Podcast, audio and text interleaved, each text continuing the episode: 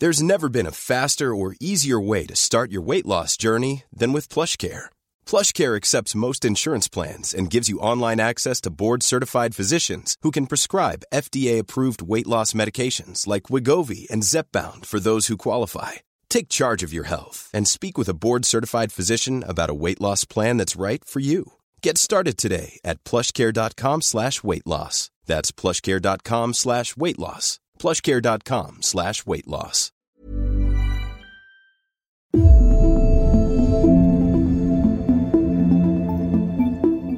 Welcome back to the Women's Podcast. I'm Roisin Ingle. It's Thursday, March 25th, and where I am, the sun is shining, the sky is blue, and while we're still locked down, we're still here. But here in the Women's Podcast, we have a spring in our step because this week, Secretary of Northern Ireland, Brandon Lewis, has intervened in the abortion issue in Northern Ireland.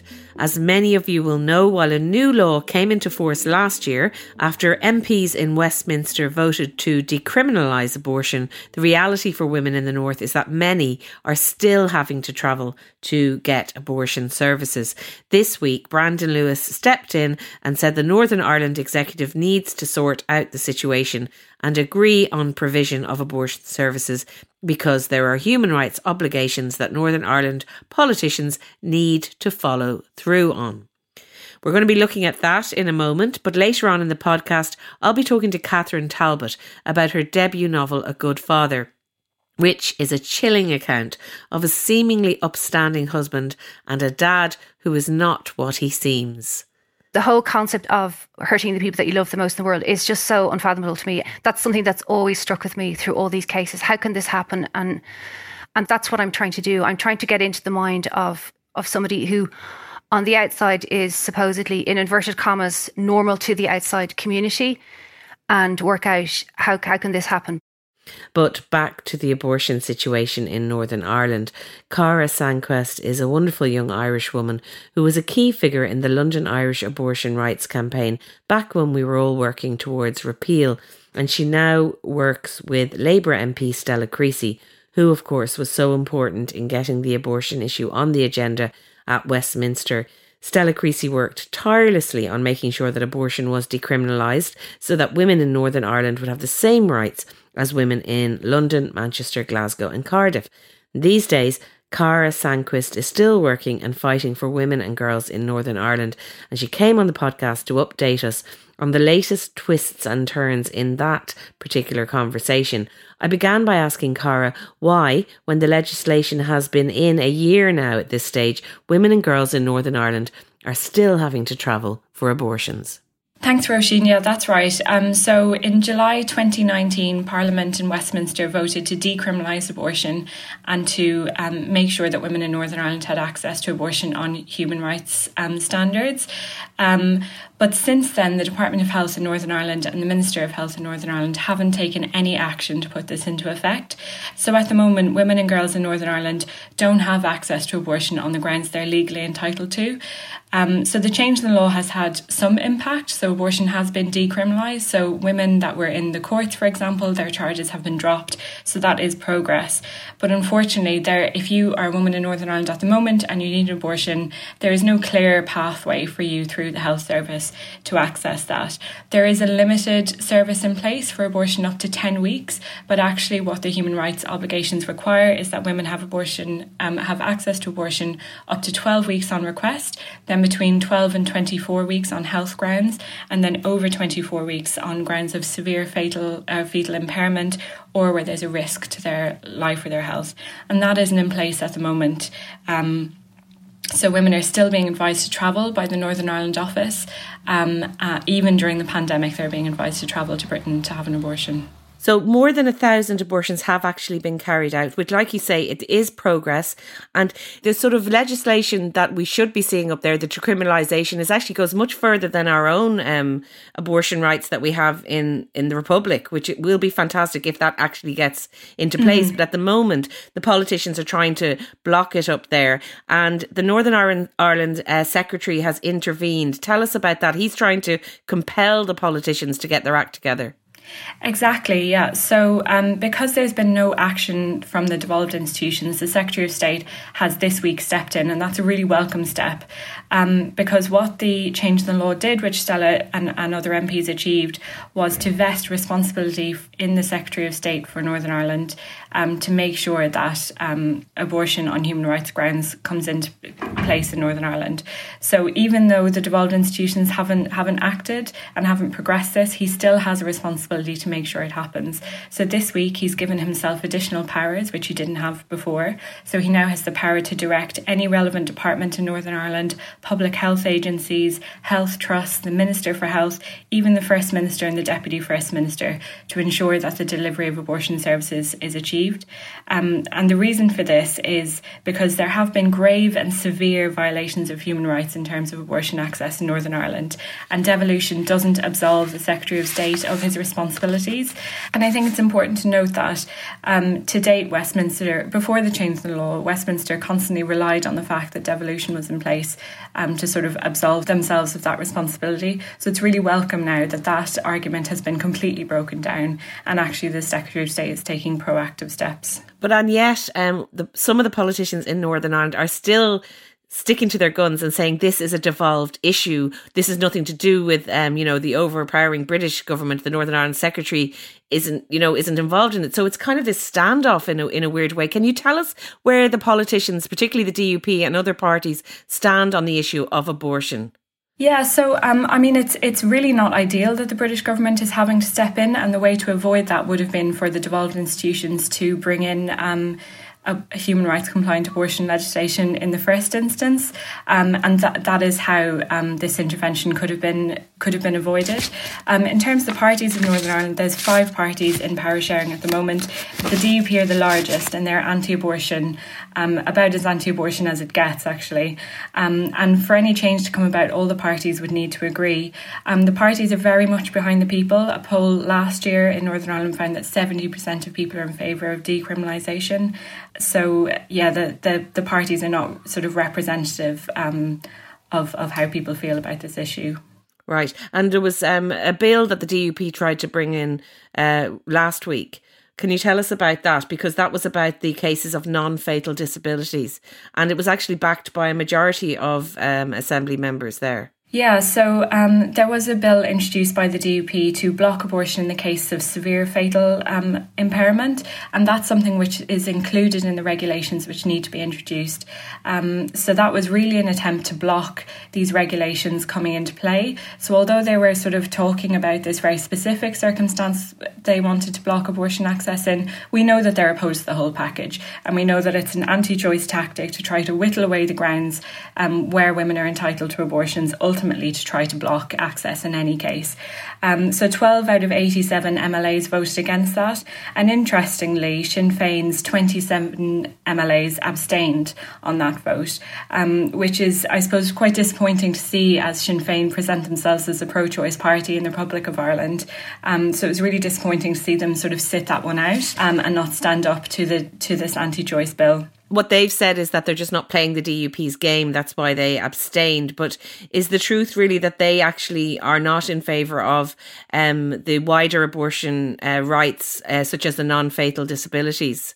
Yeah, so Sinn Féin's party policy, as I understand it, doesn't um, extend to um, abortion access, being in favour of abortion access in cases of severe fatal impairment.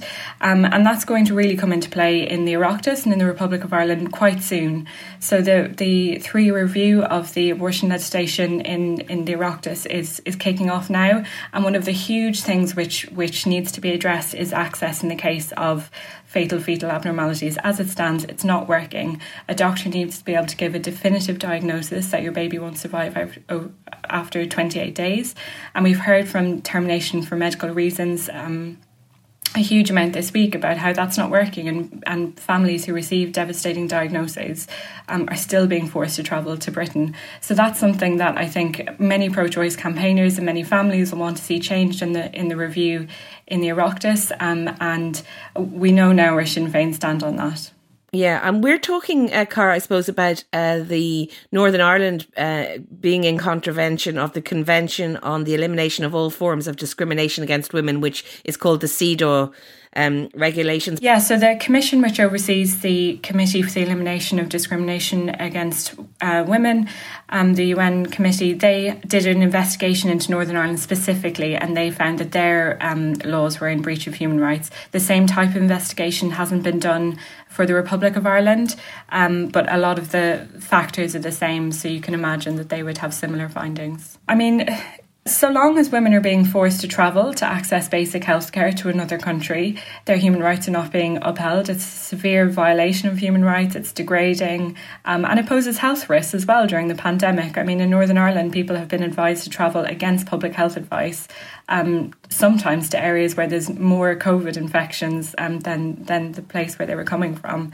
Um, so yeah, it's it's definitely something that needs to change across both jurisdictions. Cara, I know you've a busy morning ahead, but can I just ask you, is it frustrating for you as someone who has worked so hard for so long on the decriminalisation of abortion in Northern Ireland to see the politicians there really working so hard to deny women uh, their reproductive health care? Yeah, it's it's really frustrating. Um, I think it's it's most frustrating thinking of the women and girls today who are probably still being advised to go on a plane or a boat to England to access abortion, even though the law changed nearly two years ago now. Um, and it's really frustrating to know that, um, despite public health advice to stay at home, that you know, women are being asked to choose between following public health advice or accessing the healthcare they need by travelling. Um, but I suppose I do. There is hopeful signs. So the the change in law was supported by a massive majority in Parliament, 332 um, MPs voted for and 99 against. So we've got we've got sort of that behind us.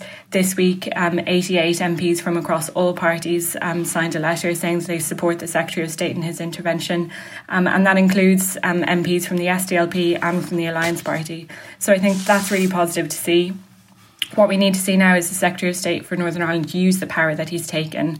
Um, he's sort of giving devolved authorities one last chance, but if if there's no progress soon, we need to see him use that power. I mean, it is great to see Brandon Lewis, the Northern Ireland Secretary, stepping in and basically saying that Stormont has had more than enough time to get its act together to sort this out, and he's sort of saying, "No, enough. If you can't do it, I'm going to. I'm going to do it."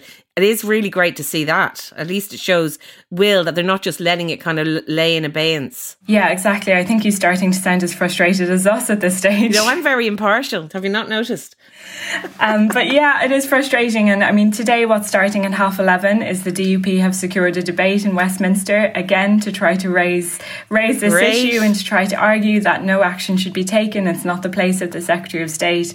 Um, so, I mean, it, it goes on and on. Um, Les Allamby, the Chief Commissioner, um, of the Northern Ireland Human Rights Commission this week described the situation of this sort of passing the buck as a Kafkaesque pass the parcel where the music never stops. Um, and I think that's that's what's been happening, and it's ultimately women and girls have been paying the price. But we hope that the music is going to stop soon, and the Secretary of State is going to take action. Well, let's hope so. Just one final word, Car, before you go back to Westminster. What's actually going to be happening in that debate and what's your involvement? Because you've an interesting job working with Stella Creasy MP. Yeah, exactly. So um, so the debate um, will be so Brandon Lewis will have an opportunity to make a statement on what he's doing. Carla Lockhart, the DUP MP who secured this debate, she will have an opportunity to respond. Um, and then Stella and other MPs, including Stephen Farry from the Alliance Party, will be um, intervening as well and asking the Secretary of State questions. Um, so really, it doesn't have a procedural impact, um, but it is an opportunity for sort of all sides to air their opinions once again on what they think women should should and shouldn't be allowed to do. And Cara, take out your crystal ball for me and tell me what you think this is going to all end up with. Are we going to see a situation where the CEDAW uh, regulations are agreed with, and you know, women and girls in Northern Ireland are actually going to be better off than women and girls even in the in the twenty six counties? Um, well, uh, I I hope that we will see CEDAW recommendations implemented in Northern Ireland sooner rather than later. And then I think what happens, what we need to be aiming for in the Republic of Ireland then is to is to reach those kind of standards as well. So particularly in the area of fatal fetal abnormality where we know it's not working. So we have another fight in our hands, Cara. Basically, if we were all delighted about repeal the eighth, and we know that that has been absolutely massive, but we still have uh, strides to gain in this area, and we just can't be complacent about it. Yeah, as long as anyone is being advised to go on a plane to England um, to access healthcare, I don't think the fight is over. Okay, Cara Sanquest, thank you very much for joining us, and good luck today. Thanks, Roisin. And that was Cara Sanquest there. And we'll be hearing, I hope, from Cara again soon because we'll keep in touch with that situation as it evolves. And as Cara mentioned, the expansion of abortion rights and services in the Republic is also on the agenda again now. So we'll definitely be returning to that issue uh, in the next few weeks and months. Now, when I read A Good Father by Catherine Talbot, I had a bit of a sleepless night afterwards, and you won't really blame me when you hear that it's about a man who decides to murder his wife and his children. But it's about even more than that as we continue to learn more about the shadow pandemic that has made the lives of so many women even more intolerable. The shadow pandemic being domestic abuse and coercive control. Uh, so, Catherine Talbot's book is very timely and it's a real masterclass in explaining the subtle and difficult to detect crime of coercive control. Catherine lives in Dublin with her husband and two children, and we talked about her book, about the crime of familicide, and about why this subject was one that she decided to tackle in her first novel. Here she is, Catherine Talbot, author of A Good Father. Catherine, I'm just going to start by reading out the first very memorable line of your new novel. It says, By the end of next summer, before the kids go back to school, I will kill my family. Will you tell us about this book, A Good Father? Hi, Roisin. Lovely to be here. So, yes, A Good Father is a psychological suspense novel. The opening line is, I suppose, a very catchy catchy line. And the idea there is to, I suppose, hook the reader into the story between Des and his wife, Jenny. So tell us about Des and Jenny, because I think when I read your book, I, I, I couldn't stop thinking about it. It is a very chilling story, but it also, because of your skill as a writer, it stays with you because it feels very, very real. Um, these are a couple kind of middle class living in a Dublin suburb. And, you know, to the outward world, this looks like a very functional, normal relationship with three kids, twin boys and an older girl. So, yeah, tell us about them and, and what sort of people might see from the outside if they didn't know into the mind of Des, who has admitted in the very first line that this is what he's planning. So, Des is obviously, you know, a very unlikable character who does absolutely terrible things. Um, and I suppose I wanted to get inside the head of uh, the perpetrator of these type of crimes because that's something that's not hugely common in literature. So I wanted to explore how is it actually possible that we can hurt the people that we love the most in this world. I suppose um, writing Des, you know, um, sometimes it's easier almost to write dark characters, but then when you read it back, it seems more difficult, you know, than actually writing the dark character because it kind of brings up so many facets, you know, that you're not even aware as you're as you're writing the novel. I think I was trying to capture things in Des's life that are slightly relatable to the reader so that they may be able to, you know, on some level recognize his daily frustrations and then somehow get into his mind and kind of try and grasp how his responses to these things are so kind of off kilter and explosive. The other difficulty that arose in writing the novel was in the very beginning, there's Jerome, which is the other character, which is Jenny's ex boyfriend. And um, I just kind of needed to explain how she came from, you know, one relationship to another relationship. Like Jerome himself wasn't a particularly nice character either. So that's kind of another facet, you know of the book. Through no fault of their own, sometimes women can choose, you know, the wrong kind of people to be in a relationship with, and sometimes they can move from one wrong relationship to another relationship. So I also needed, again, going back to the reader and relatability, one of the difficulties with Des was trying to set him up as a character that would be charming enough in the first place. So, so we'd understand as a reader how Jenny could actually um, fall for somebody, you know, who's going to do, do this to her ultimately. And in their in their day to day relationship, um, I mean, it's Des who kind of calls the shots really in the house. So he he decides what's going to be on the telly. He decides what's for dinner. He, you know, he's very demanding in terms of when they have sex and that kind of thing. And I mean, really, for me, reading the book because it's been something that we've talked a lot about on the women's podcast, particularly recently, is coercive control. I think it's a what you've done is really incredibly important because in a obviously it's a novel and it's it's made up, but it feels reading it like a very, very good description mm. of something that is very topical at the moment because, of course, with the pandemic, exactly, uh, which they're calling the shadow pandemic, is the increase in domestic violence as well, which includes coercive control. I'd be really interested to hear about that and how you kind of realized, probably almost writing it, that that's what you were doing. Yeah, it's a very good question, Roisin. I think when I was writing the novel, you know, it was really just about this character Des, who was very strong. Um, it was only when a good father actually got to proof stage that I realized that what I was writing about was coercive control. Because I, as I said before, you know, the term coercive control you know, wasn't in the media at that point. Um, it was only, it wasn't, it wasn't a, a, a, term that I was at all familiar with. Um, so when the when the novel got to proof stage, when it was actually printed, um, I realised that this, what I was describing actually was what they were talking about on, on the media, you know, coercive control. And at that point, I got in touch with my local TD, Jennifer Carroll MacNeill, who was doing quite a lot of work in legislation towards coercive control. So I was just talking to her about that. So yeah, it is, um, you know, it's, it's kind of very sad in a way that it is more timely, as you said about the pandemic, you know, there, and, you know, there are more cases. Um, so I suppose in a way it is, it is almost more timely, you know. Yeah, and I should just mention because I know a lot of our listeners will know, but Women Aid, Women's Aid defines coercive control as a persistent pattern of controlling, coercive, and threatening behaviour, including all or some forms of domestic abuse by a boyfriend, partner, husband, or ex. So it's a much more sort of subtle, and because it's more subtle, it's more difficult to detect a form of abuse, and it can trap women, mostly women, but obviously men as well, in a relationship. Um, the other thing that I think anyone who's who reads your book will immediately think of is Clodagh Hawe. And Alan Hawe um, murdered his family in this sort of what's known as family annihilation. I mean, that's one case. And the, the interesting thing, the reason I thought about Clodagh Hawe, particularly reading your book, was because you know, Jenny in your book doesn't have a voice. We hear only from Des. He's the most, like you say, unlikable person, irritating, smug, self aggrandizing, just horrible character. But also, you don't hear from Jenny. Her voice isn't there. And um, it made me think of that hashtag, you know, her name is Clodagh.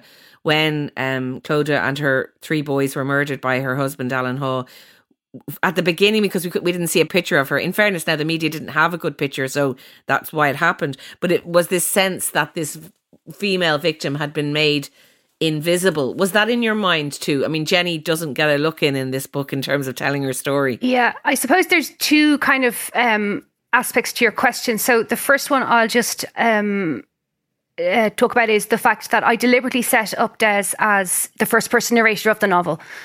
And you know, when I was writing it first, you know, I did, I, I did, I was consciously aware that Jenny didn't have a voice, and that was a deliberate tactic of mine. Um, and it was in a sense, illuminating that a lot, as you said, mainly women, but obviously we, we know that men suffer in the same situation, or that you know there are cases for men. So it was a deliberate um, tactic of mine to set to set it up um, in that way.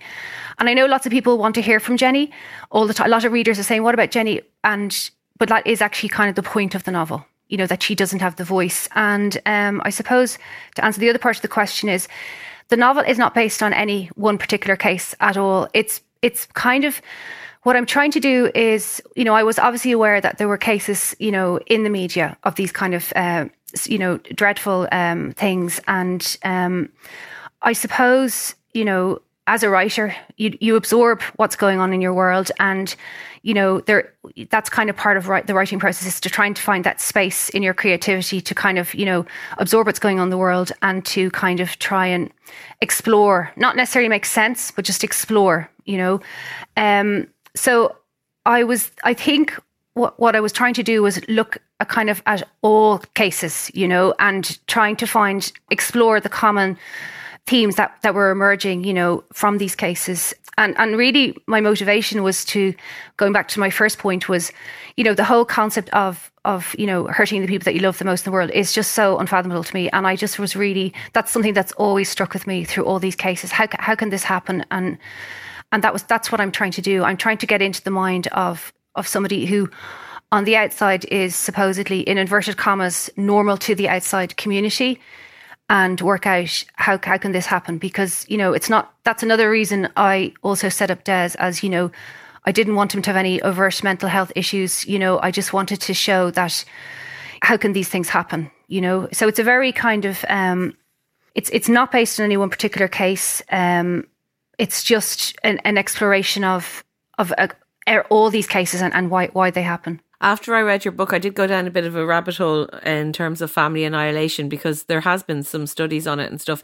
One of the things I found out with that, it's which I found incredible that this uh, type of horrendous crime is most common in Sundays in August, in particularly the last Sunday before going back to school, which is actually when Alan Hawe uh, killed his family, and in your book as well. Was that something you were aware of? Because I was kind of like, wow, that's so interesting. Not at all. I mean, I remember thinking, you know, about things like, um, you know, what are the kind of, what are the what are the trigger points of you know parents and difficulties and i remember thinking in my head you know, for a family, maybe the price of a pair of school shoes might be a bit horrendous, or the book list coming in. You know, the way if there's a couple of people in the family and the book, especially say in secondary school, and the book lists start to come expensive. I think that's just completely coincidental that I chose that time. Really coincidental. Um, you know, and I was, you know, I, I, I didn't realize that when I was writing it at all that feels even more sad to know that, but it was not deliberate Roisin at all. Yeah, no, but the other thing is, um, I felt reading it, and like I talked earlier about kind of from the outside when you looked at you're looking at Des and Jenny's relationship. You know, he coaches the underage the underage football team. He's very much out there in the community. Um, the other thing that gets said about um, men when they do these things, and it is mostly men, is the kind of good man who snapped narrative. So you know, everyone's very surprised, and everyone's kind of like, oh, he was devoted family man, and all of that kind of thing. So that's why I think your book is fascinating because what you're doing is you're kind of going behind that to see how somebody can portray themselves in certain way and actually the reality behind uh, is so different but also so hidden um, to everybody except the people in the house I know, and it's funny. Just even going back to your last point about you know when you chose to to set the scene, it was like it's funny because I remember, or not funny, but just thinking back to, you know, because I swim down the beach in Killiney every morning, as as as you know, and I just, you know, at the end of the summer, you always see the ice cream van there up parked on the ramp, you know, and there's always that sense of like sadness that the summer's over and one more ice cream. And, and, you know, I think that's another thing that just always struck me as well, you know, about the timing and everything. But I'm just talking about that um, perception of a family. So we do. I mean, it's it's a very big cliche to say we don't know what goes on behind closed doors. But you know, there's there's uh, people's ability, like Des in your book, to uh, portray this amazing kind of family united and uh, you know he's a new man you know he just he cooks and he he does all the things. And if you were looking at it from the outside you'd think he was grand but you really very skillfully show how both of those things can be true at the same time. Yeah Roisin, I think another like sort of to answer your question I suppose another thing I'm looking at is you know when you meet people and you're kind of you know there's something there's something just kind of a little bit off about them and you, and you just you know, you just don't you, you don't think about it. But then it's only when you hear things later on you go, there was always something about that that, that situation that I couldn't put my finger on. I think that's kind of what I'm trying to get at, that kind of underlying uh, sense of, you know, what it is, what what was it about them? And when we don't know, you know, that's the thing we don't know because it's all subtle, as you say. And and and I know it's a cliche to say we don't know what goes on behind closed doors, but the truth is we don't. Mm. And I, I think that's what makes your book so powerful, actually, just the fact that it kind of gives that glimpse in a very real way. Talk to me about how you came up with the idea um, in the first place. And and you, you say that you're you started with Des, he was a very strong character. So it was it kind of was he almost driving it that, you know, once you had this voice and you had this image of this man, it kind of the rest followed. Yeah, he was a, like he was a very strong character, so it was very character driven. Um, so everything in his hideous, horrible world seemed to unfold before his eyes, and and even though they were hideous and relentless, they seemed to make sense to him. The actual inspiration for writing the book was when I was walking my kids to school one morning, and it was um, a beautiful September morning. It was very crisp, and I, you know, deposit them at school as you do. Went off to meet a friend for coffee out in Greystones. She was home from Australia for um, a, a, little bit, and so had the coffee. Came back and heard about a case on the radio where a child had been killed um, by by by the mom, and I it really struck me how you know it was just I suppose the juxtaposition of what I had done. It was so simple, and then to come back to hear that it, it everything about the weather and just I don't know it just struck me as being so upsetting. And that that was the thing that really stayed with me. And and you know, I think that notion has never really left me, and I just wanted to always explore that. And then Des Des kind of you know he grew from he grew as a character, and then I was kind of interested then in motivation. You know, it's not just, and that's why I deliberately set him up as not your typical, you know, character with obvious mental health issues. I'm not saying that people can't, but I'm just saying that my exploration is for somebody who doesn't obviously have um, those kind of issues. So um, I just kind of, yeah, I just kind of went with that, you know.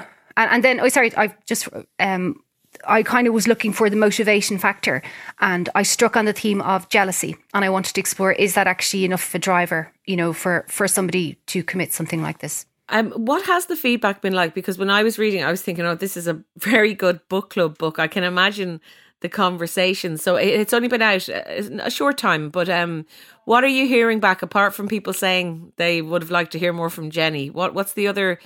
Because it's quite a grim read, but it's very captivating at the same time. I think people, I mean, the feedback's been great. I'm really happy with the feedback. You know, like it's, I feel that, like, especially some of the reviews, like, I feel like they're really capturing what it is I was trying to capture, which is really gratifying, you know. Um, so I would say the feedback's been really positive. Um, and it's kind of, you know, I think again, it's kind of, it's kind of sad as well because it just seems to be, you know, just even more kind of timely. Um, so that's coming out. Um, I think the fact that you know we don't often see this in literature coming out as well. Um, people are seem to be drawn by that, and also you know what's coming out is that it's a page turner, which is which is really great, obviously, and people seem to be you know captivated from from the first line. Um, they also seem to be not too worried that it's a plot spoiler, you know, that that they're getting the whole, um, which is great. They're getting the whole idea that it's the psychological suspense of not what will happen, but but why.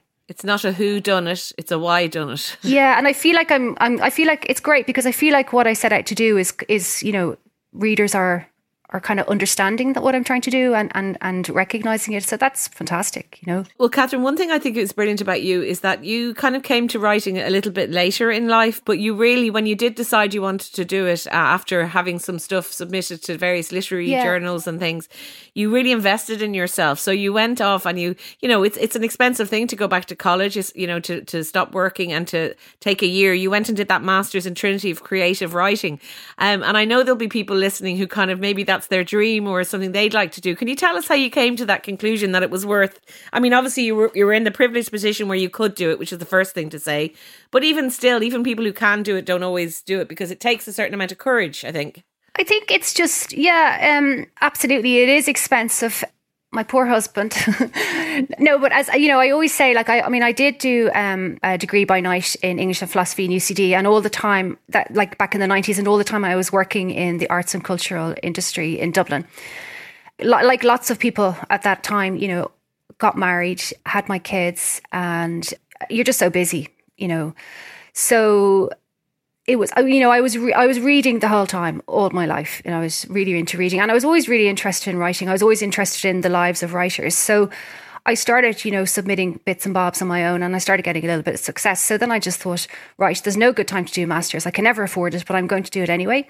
So that was a, that was that was difficult year you know in terms of trying to organize the kids and you know trying to you know they were still kind of at that age where they couldn't quite open the door themselves, you know, so there always had to be kind of somebody there. So we are just trying to negotiate all that. Um, so I suppose I was really determined. Um, I felt that um, I didn't realize it at the time how much drive I had. It was only when I finished the, the masters that I realized that I, I mean, I was working very hard. You know, I was looking at the clock in the reading room in Trinity. I remember going, okay, I've got four hours before I get the dart you know that kind of way? And straight home then to be dealing with the, the children and all that. But I don't know. I I think I I always felt I could write a novel, um, and I just thought, why not me? And I think that's a bit of a leap of faith. And and I think because writing is very solitary, and it's all about you really don't know how how if you're any good or how good you are until you start sharing your work. So I think that master's was great because it just gave me the confidence, really gave me that confidence in my work, you know. So Tell me about how you write because I'm always interested in this. Like Cecelia Ahern writes everything longhand first, and people have various different uh, rituals and routines. Have you established your own uh, sort of uh, routine as a writer? Yeah, I think I'm a bit like Cecelia Ahern there. I didn't realize she wrote long term uh, longhand. Yeah, everything I do is longhand.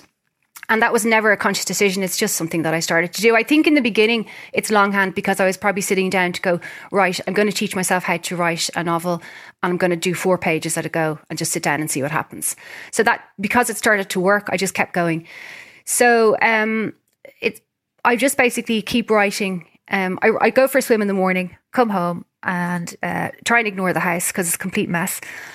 like it's a disaster, but I don't care um, because it'll always be a mess. And I was like that earlier on, even before I start writing. You know, I'd just be reading and there'd be piles of ironing to do, and I just didn't do it. so, um, yeah, so I write everything longhand, never look back at my work, even if it's absolutely brutal. I just keep going. And I think um, in the beginning, that's a bit of a gamble. But now, because I've been successful and gotten Good Father published, I'm really delighted to do that because I think that's the key. You need to just keep the juices flowing. And like a lot of you, what you write isn't great, but you worry about it later. So I kind of write about seven or eight, you know, A4 hardback foolscap or, you know, the hardback notebooks. And then when I feel that's at the end, then I go back and I start typing everything up. And that's really where it is becomes, you know, it shapes itself and you're adding, deleting. But sometimes you, well, you know, a lot of the time, everything that you've written, not everything that you've written, but a lot of the bones are there and you never change it, which is, is quite gratifying actually. So did you start doing that um, for this book in, in your master's? I started that kind of just towards the end of the masters. So I just kept going then. And within about just under a year, I had a first draft. And did you just send it off to a load of publishers? No, I just sent it off. Um, I just sent it off to Penguin and I think one other publisher. And um, Penguin really liked it. So that was just really, really great. You know, I was delighted with that. That must have been some day when you got that letter or email or phone call. What was it? I got a phone call. And it was a great day because um, I think it was actually Valentine's Day. It's like the most romantic day of my life. Brilliant. I mean, I think people love to hear these stories because, you know, it's just very, you just decided you got to be in your bonnet about this is something I've always wanted to do. I'm going to invest in it. I'm going to try it.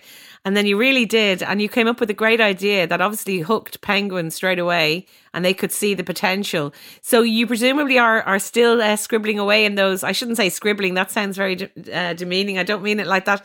It is scribbling, Roisin. Well, is it scribbling? Okay, you're still scribbling away in your A4 notebooks. What are you working on at the moment? So I'm working on a book at the moment. My second novel. It's co- the working title is called Two Lives, and it's I'm kind of on third draft. As in, when I mean third draft, I mean third. I'm at the typing up third draft stage. So now I'm at the point where I'm fixing the grammar. You know, um, the overall story is there. It's about um, it's about two men and their their work colleagues, and um, it's kind of about their relationship. It's not um, like a romantic relationship. It's just kind of a sort of father and son relationship. The older man in his forties is married but never had children. Uh, his wife didn't actually want to have children, so he's now kind of you know working with this guy in his twenties, and it's kind of just about their friendship and, and what they get up to various things. But it's kind of like you know a study of. I think it's about kind of the son that he that he would have liked to have had. And have you anything else in the pipeline? Because I know, uh, like you say, everyone wants to hear from Jenny. Is that something you might explore? Uh, Des's wife, that yeah, never got a chance. Yeah, that is something that's completely come from you know the response to the book. Um, a lot of people have said they just would love to hear Jenny's story. So I'm kind of doing two jobs. I'm kind of trying to type up the the, the second book, and I'm kind of handwriting like a kind of a prequel to a good father where I'm going to be looking at Jenny and then also looking so trying to give her a voice finally and then also giving Jerome the ex-boyfriend a voice. So it's early days on that one, Roisin. It's kind of like, you know, I'm probably about, I'm halfway through my second notebook on that one. Okay. well, I'm definitely looking forward to, to, to, reading that as well. Um, tell me about the pandemic because it's affected writers in so many different ways. And for you, it was going to be the time when your debut novel, A Good Father, was out. And of course, it all had to had to be delayed. How, how was that experience?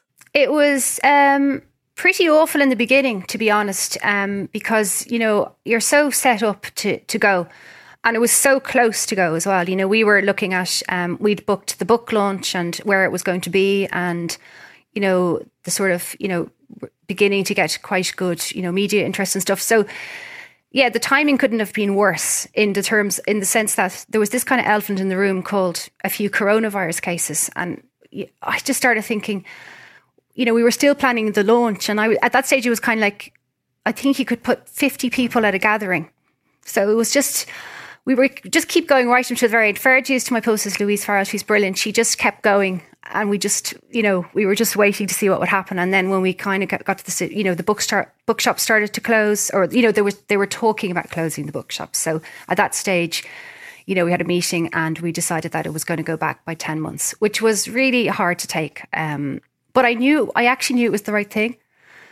But that period of time of knowing it was the right thing and actually accepting it was quite hard for the first three weeks. I really, it's, to be honest, to be perfectly honest, it's the only thing I could think about. Yeah, I can imagine. I mean, you'd had all this build up, you know, the years of doing it, writing it, getting it to a point where it was going to be published, having a physical thing of it, and then not being able to do anything. But it was devastating. But I mean, yeah, you just. I actually thought at one stage God's playing a funny trick on me. You know, that kind of way. Like I just thought it, it was almost felt like a like a this can't be happening. But then. Honestly, after about three weeks of deciding what we're going to have for dinner, is it going to be more pasta or more like like bean stew. God, I got so tired of uh, like food. You know, the thought of it, it didn't. It just became a not. I just kind of relentless. So after about three weeks, I just kind of went right. That's happening. Get over yourself. Um, honestly, there's an awful lot more worse things happening. I mean, I really was. I was looking. People were in pain. People were dying. This was such a small thing at the end of the day. And you know, look at the. I was also thinking of actors, musicians, like, I mean, at least as my husband was saying, you still have your product. You know, like a friend of mine is an actor and she lost out on lots of shows. Like, I mean, hopefully they'll happen again, but it's just so down the line, you know. At least I still had my physical book. Yeah. Um, just finally, before you go, Catherine, uh, if there's anyone listening who kind of has harboured, because I know so many people do this idea of being a writer, but never having the courage or the capacity to do it. Is there any advice you would give people having been through that yourself? Um, I know it's worked out so well for you, but even success for some people really is just sitting down with, with the page, the empty page, and starting to fill it. Yeah, and I think you know there's such a focus on being published as well. And I mean, even if you're not published, I, I like that's what my husband said to me. Like I remember thinking, okay, I because I love you know there's so so many writers I love. I love Paul Auster, Karl Knausgaard, and all these people. And I'm going, like actually that's why Knausgaard, I love him as well so much because he talks about that idea of, you know, why not him? You know, just go for and I just think there has to be you have to kind of even if you don't get published, I don't think it matters in that in, I mean, obviously everybody wants to get published and it's absolutely amazing to get published and that's your goal. But you do get other you know, satisfaction of just writing. Because I remember my husband saying, just write, and you know, at least you're writing for yourself. Um, but I think to take that leap, it's just, it's not like something like, oh, I've, I've always wanted to be a writer and that's it. It's not like that. It's just, it's something you just really want to do. And you've got, you've got to work very hard. Like it isn't easy. Um, but I think if you're, I, I always think like hold your nerve. I think it's really important. Read lots. And I do, I remember one of my professors in Trinity saying to me that like, if your work's good enough, it'll find its way you know, eventually it'll find its way. You'll just, you'll get, you know, you'll meet the right reader who'll like it, the right editor who'll see what you're trying to do. And I think if your work is good enough, it will get out there. Well, that, that's a good advice. And also, hold your nerve is something we all need to be doing these days, whether we're writing or not.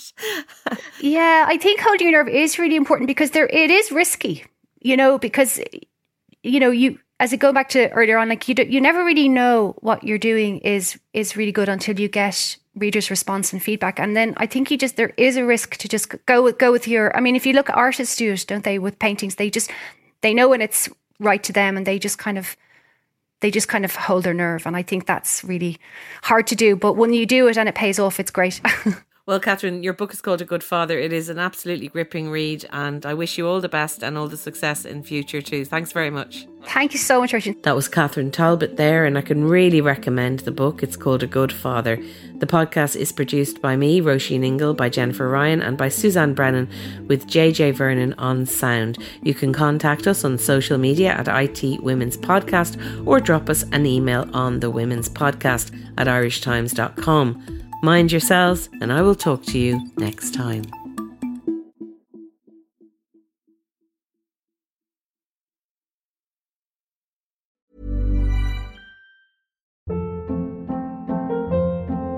Hold up. What was that? Boring. No flavor. That was as bad as those leftovers you ate all week. Keke Palmer here, and it's time to say hello to something fresh and guilt-free. Hello Fresh. Jazz up dinner with pecan-crusted chicken or garlic butter shrimp scampi. Now that's music to my mouth. Hello Fresh. Let's get this dinner party started. Discover all the delicious possibilities at hellofresh.com.